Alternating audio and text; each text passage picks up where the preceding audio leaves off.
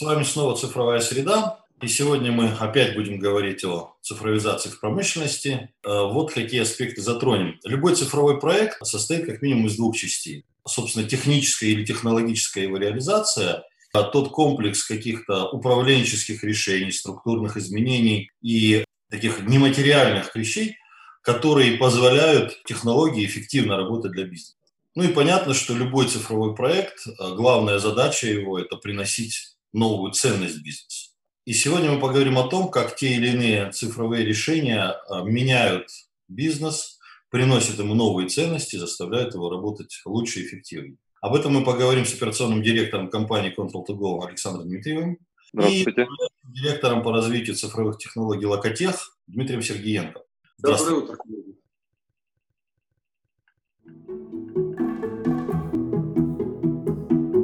Ну что, давайте начнем, наверное, с э, базовых определений.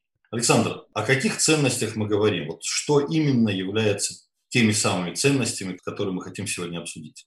Спасибо за вопрос. Значит, вы знаете, я начну с фразы, которую сказал в свое время Генри Форд. Если всегда делаешь то, что привык, не рассчитывай получить больше, чем обычно. Вот, собственно говоря, цифровизация для нас всех – это источник ценности бизнеса, точнее, той самой новой ценности, за которой мы все бежим. Интеллектуальные системы, о которых мы поговорим дальше, как механизм цифровизации, по сути, это инструмент для бизнеса по добыванию эффекта. Сначала, как вы знаете, мы все собираем а, низковисящие яблоки, которые есть э, там в виде идеи от руководства, от работников, внедряете эти очевидные идеи, организуете базовую автоматизацию, потом оптимизируете свои процессы, внедряете те или иные орг-изменения и делаете это на каждом переделе а, той бизнес-модели, в которой вы участвуете. Но дальше, что важно, вы подходите к моменту, когда этого уже недостаточно, и нужна глубокая оптимизация, а, нужна глубокая автоматизация, иной подход к управлению, иная, более высокая зрелость бизнеса. Вот это особенно актуально для машиностроения, для транспортной отрасли, точно так же для энергетики, для нефтегаза. Собственно говоря, в этом моменте возникает та самая ценность, которую цифровизация приносит ценность, позволяющая бизнесу получить дополнительную выгоду как с точки зрения там, денежного потока, так и с точки зрения снижения тех или иных рисков, упущенной выгоды, о чем мы поговорим про один из наших проектов, и про повышение промышленной безопасности. Ну, то есть, условно говоря, мы говорим базово о двух вещах. Это безопасность, которая тоже как-то измеряется, но это категория не очень материальная, да? И, собственно говоря, денежный поток, финансовый эффект. Я правильно понял? Вы знаете, они оба материальны на самом деле. Денежный поток, он материален в моменте, вы его ощущаете на кончиках пальцев, вы его фиксируете в отчетности, вы им управляете так или иначе. Это поток в моменте. Есть поток отложенный, который связан с рисками, и тут он бывает как положительный, так и отрицательный. Так вот, э, безопасность, промышленная безопасность, технологическая безопасность, предиктив, о чем вы дальше говорите, это инструмент управления отложенным потоком. Собственно говоря, туда, туда же входит и упущенная выгода. Поэтому это вещи, которые связаны. Если в итоге вы не вкладываетесь в безопасность, как на уровне людей, оборудования, там, управления ими, а, жизненным циклом, то в итоге рано или поздно вы посадите вниз свой денежный поток. Ну окей, то есть понятно, что эти вещи связаны, но тем не менее мы сейчас в основном будем говорить об этом, да, о деньгах и о безопасности. Да. Или есть еще какие-то категории, которые э, добавляют ценности вот, э, с точки зрения цифровых проектов? Ну, мне кажется, есть ценность, безусловно, в определенном комфорте управления, когда у вас все под рукой, когда все на iPad, когда вы можете э, видеть события прямо тогда, когда они происходят, на это быстро реагировать. Да, и корпоративная культура, производственная а, культура и форма управления тоже меняется, меняется в лучшую сторону в этом плане.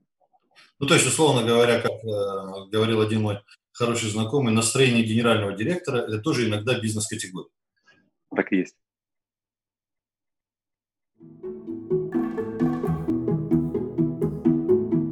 Ну, давайте тогда, может быть, обратимся к конкретике.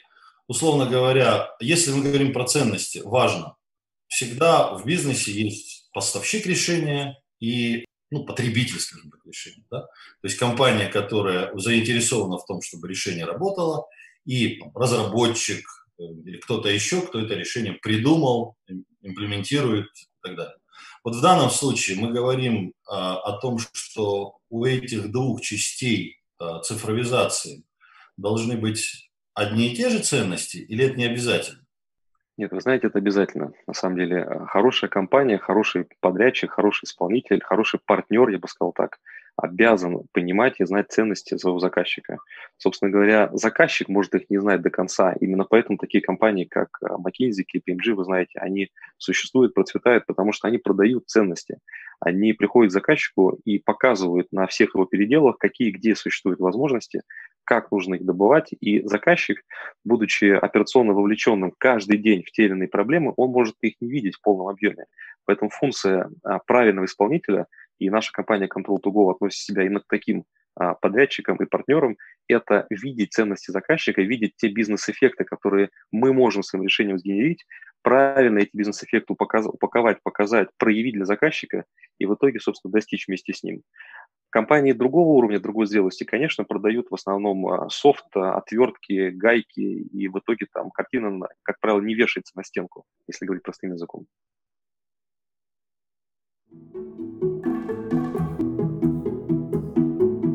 Ну, понятно. То есть правильно ли я вас понял, что в ряде случаев вы, как поставщик решения, можете указать компании э, на то, где она может обрести или дополнить ценности, э, указать таким образом, что она, когда она сама этого не видит. В том числе это, это функция консалтинга, которая должна быть в компаниях, она у нас есть. И когда мы внедряем те решения, предлагаем, обсуждаем, мы, безусловно, исходим из максимизации ценности для заказчика. Да, так точно.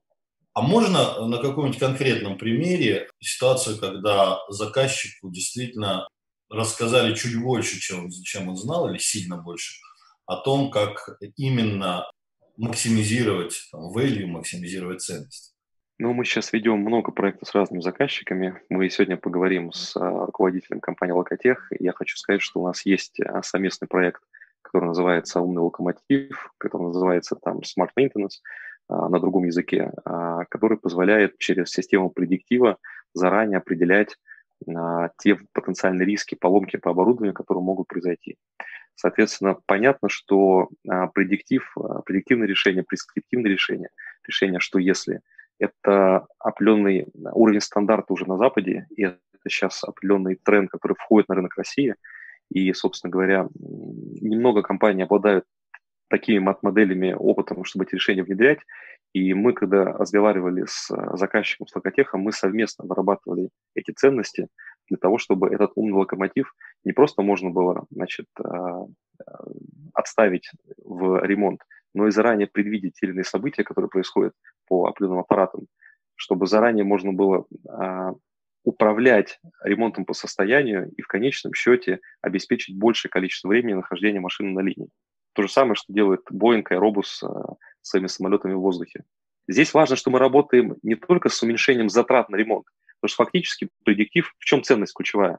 Он переводит э, капекс в опекс. Если да. вы не предвидите поломку, у вас что-то сломается, вы в итоге будете это капиталить, вы будете это заменять, покупать новое, не дай бог как бы новую машину. Если вы заранее что-то предвидите, остановите, измените, то, скорее всего, вы обойдетесь обычным, там, текущим или каким-то ремонтом. Это первое. Но второе, что более важно, что более ценно для заказчика, это то, что вы работаете в терминах упущенной выгоды. А, вы за счет того, что заранее делаете все эти работы, вы в итоге обеспечиваете безопасную, надежную, эффективную работу в большем количестве часов машины на линии. А это не потеря доходной части заказчика, а значит а, забор той самой упущенной выгоды в пользу а, клиента.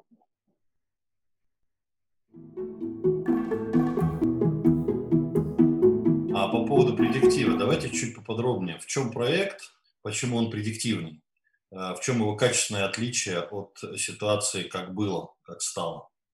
Ну, я думаю, что вы знаете, что большинство а, производителей, а, машиностроителей, да и в целом там оборудования по миру, все собирают а, данные своих единиц оборудования. Я могу сказать, что сейчас локомотив собирает 6 мегабайт в час данных, это много. А электропоезд собирает 1 мегабайт в час. Вагоны сейчас метро собирают по 180 мегабайт в час. На самом деле для текстовых данных это очень большая цифра. Это миллионы-миллионы строк и там 200 тысяч столбцов. Причем бизнес сейчас использует из этих данных не более 5%. Сейчас все приходят к тому... А данные они собирают каким образом? Это, это что? Это специальный набор инфраструктуры, который находится в случае локомотива на борту, который находится в цифровом депо, который находится в том или ином виде рядом с оборудованием, который снимает показатели с, с него. Как пример, это может быть акустический съем, там, если мы говорим про насос компрессор на НПЗ, это может быть сенсорные датчики, которые стоят на ТЭДе, на борде локомотива, это может быть любой комплекс инфраструктуры, который а, обеспечивает прием показателей того, как работает железяка. И оно, этот набор устройств, стримит, переводит данные в цифру, там ежесекунда, там ежемиллисекунда и так далее, обеспечивая непрерывный поток этой информации, так называемую телеметрию.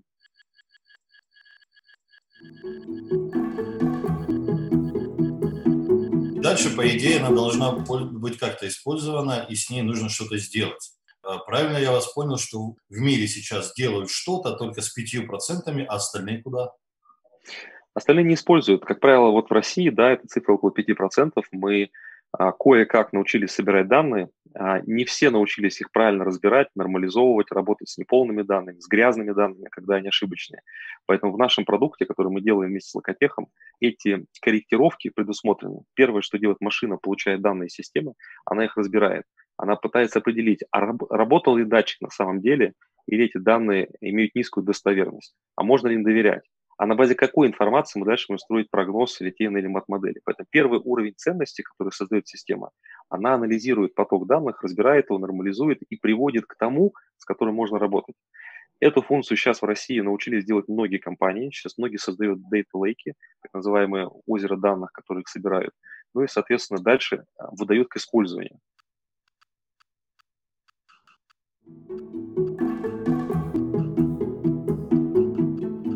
Хорошо, вы-то сколько используете из этих данных и как? Мы используем 100% собираемых данных, и все данные попадают в расчет. Те, которые а, на базе а, алгоритмов корректировки исключаются, исключаются осознанно, по всем остальным происходит мат-моделирование. Строится инженерная модель, строится статистическая модель, строится математическая модель, в котором делается прогноз, предиктив. Что важно? Важно следующее. Важно то, что а, не все данные вообще собираются – и это, конечно, ключевая проблема. Проблема и в части умного локомотива, и в части любого оборудования. К сожалению, пока мы не собираем 100% возможных данных, которые могли бы быть по всем единицам оборудования. Поэтому ну, можно говорить о том, что достоверность прогноза, конечно, зависит от того, сколько данных вы собираете в принципе.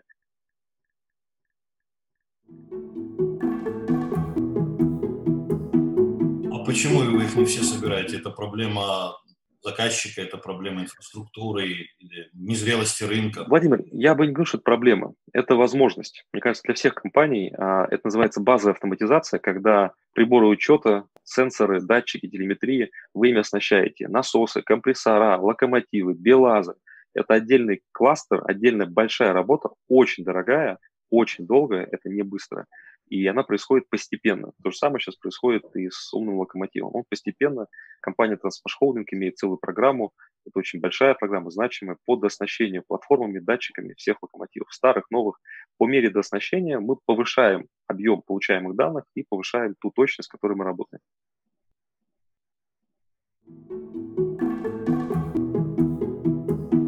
В какой момент жизни вы оснастите э, локомотив достаточным количеством датчиков, чтобы знать про него все. Не мы оснащаем как Control to Go, и даже не Локотех, этим занимается, собственно, сам производитель локомотивов, и это правильно. То же самое, как Boeing оснащает свои самолеты датчиками и так далее. Есть программа, повторяю еще раз, которая заканчивается там, в ближайшие там, 3, 5, 7 лет. Ну, надо понимать, что идет эволюция машин, идет эволюция заказчиков, в том числе и РЖД, и метро. Поэтому какой-то степени вы правы. Это будет бесконечная история под названием новый сервис, новые датчики, новая инфраструктура, новые запросы, новая, значит, аналитика с нашей стороны. Важно в моменте быть эффективными. Сейчас конкретно давать результат на том, что уже есть.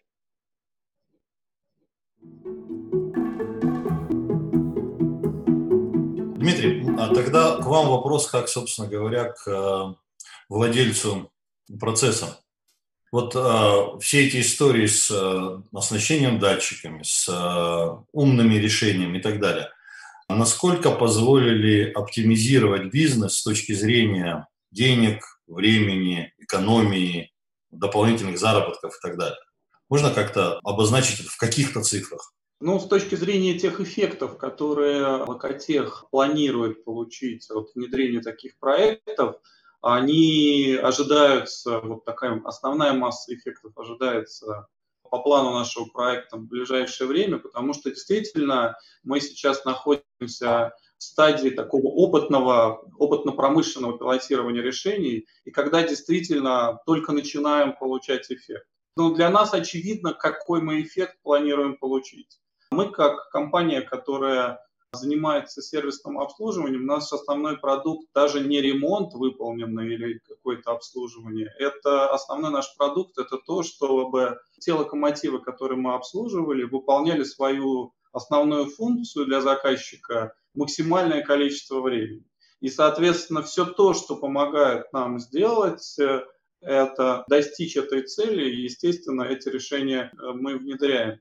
Часть этого проекта, проекта «Умный локомотив», конечно же, основной эффект, который мы ожидаем, это снижение вплоть до нулевого значения количества внеплановых ремонтов. То есть мы хотели бы, чтобы все работы, которые мы выполняем, проводились планово. То есть если мы понимаем и диагностируем какой-то тот или иной дефект, мы не ждем, когда а, локомотив по причине этого дефекта выйдет из строя у заказчика, нарушив а, непосредственно графики движения и так далее. Планируем его устранение в ближайший какой-то временной слот, который необходим.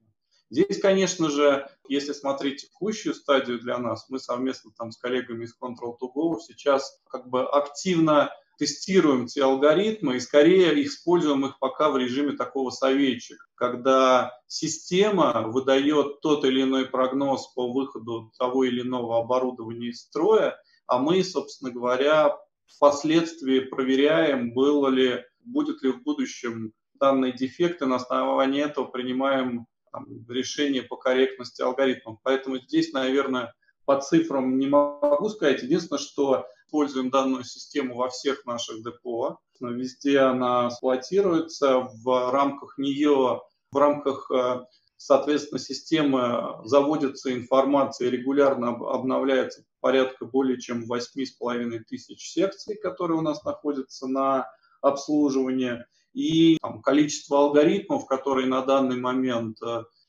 тестируют, который мы совместно тестируем, там порядка более там, тысячи различных алгоритмов по выявлению тех или иных а, неисправностей. Поэтому здесь, наверное, мы ожидаем в ближайшее время действительно подтверждение денежного эффекта. Владимир, я бы дополнил, с вашего позволения, просто по цифрам, буквально одну статистику приведу. Значит, специально собрал к этой встрече данные по СЛД Ершовская, это что касается тепловозов с марта по апрель 2020 года. Значит, а, всего было 52 неплановых ремонта, то, о чем сказал Дмитрий, это то зло, с чем мы боремся. Собственно говоря, 28 ремонтов неплановых отказа, которые невозможно было обнаружить, поскольку данные пока в полном объеме не снимаются. Это то, что вы спрашивали. По 24, по которым данные снимаются в полном объеме, 21 замечание, то есть 87% было система предсказано верно. Три замечания было предсказано неверно. То есть надо понимать, что любая система, любая мат-модель работает с некой доверительной вероятностью результата. Поэтому коэффициент а, предсказания сейчас около 80-90%, но он работает в том горизонте, где данные доступны.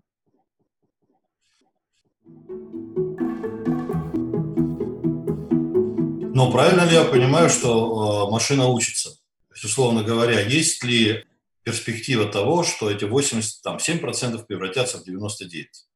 Наверняка есть, и вы правы, что модель использует и линейную регрессию, значит, и нейронную сеть с множеством скрытых слоев и нейронами, когда обучается. Но здесь важно сочетание. Это качество данных на входе и мат-алгоритмы, которых обрабатывают внутри. Поэтому мы работаем сейчас с двух сторон, чтобы цифру повысить.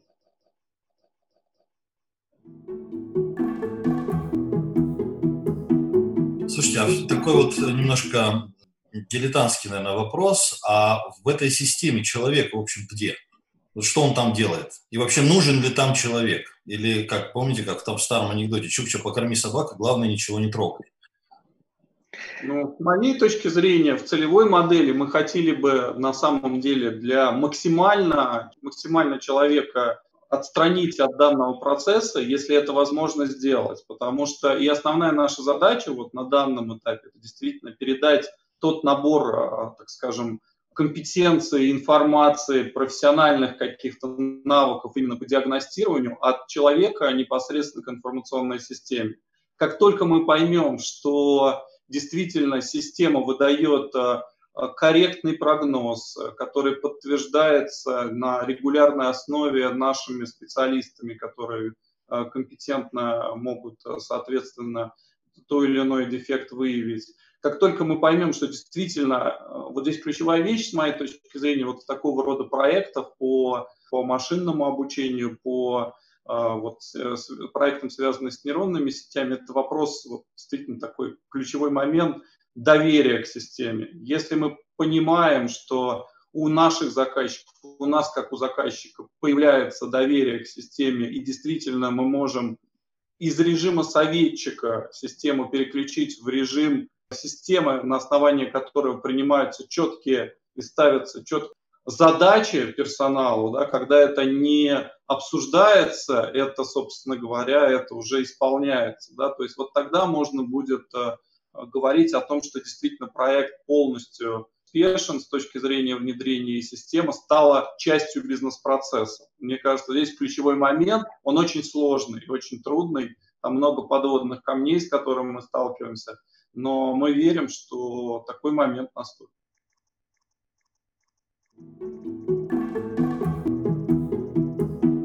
Что должно случиться, где эта реперная точка, когда этот момент наступит, где этот переключатель? Это э, какое-то бизнес-решение, это какой-то бизнес-процесс или это скорее психология?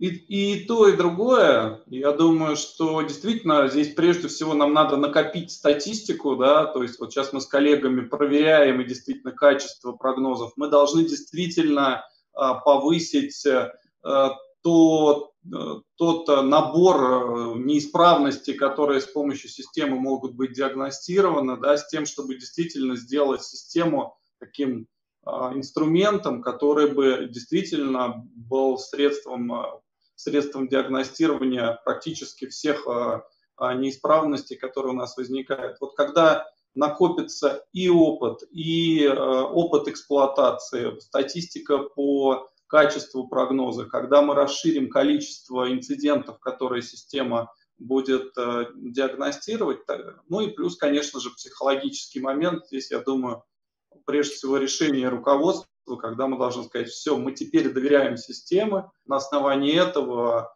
выполняем тот или иной вид обслуживания, ремонта, замены каких-то.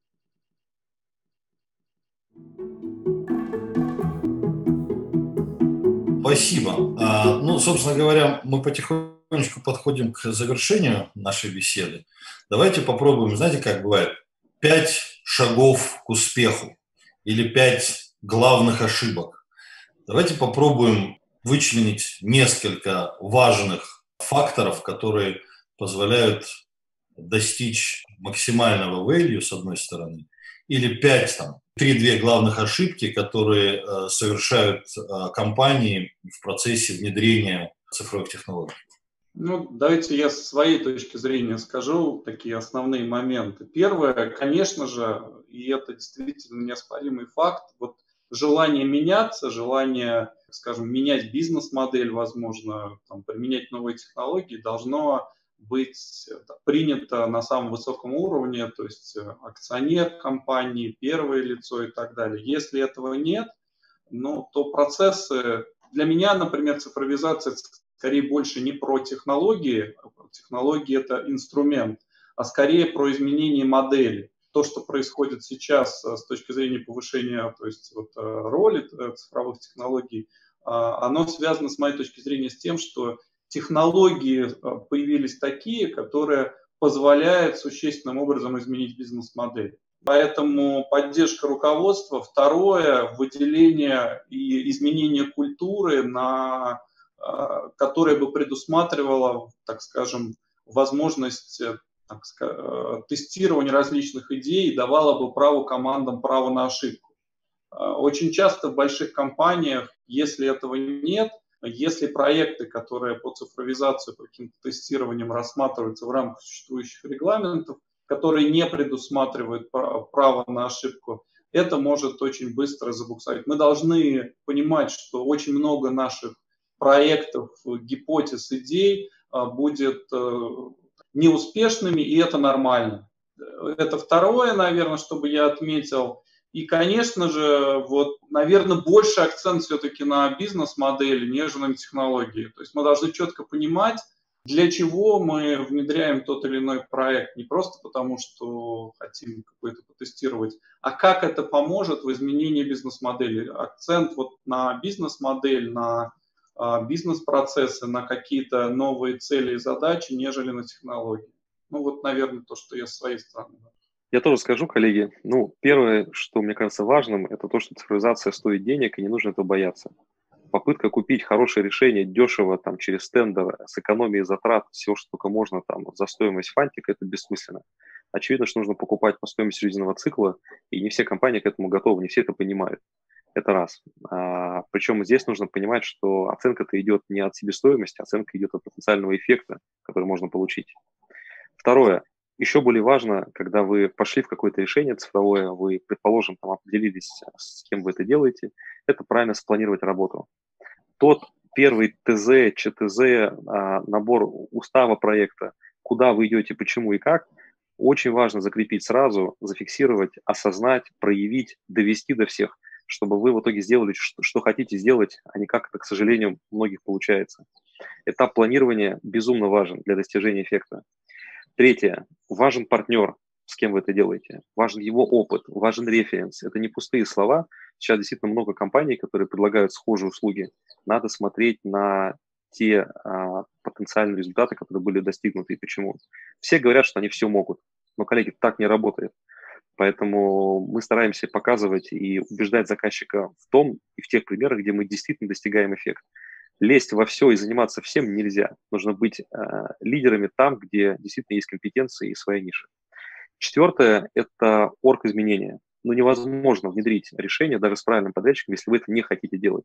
Если у вас не настроены процессы на изменения, если вы их не меняете осознанно, если вы не создаете условия для того, чтобы в компании в целом они притворялись в жизнь.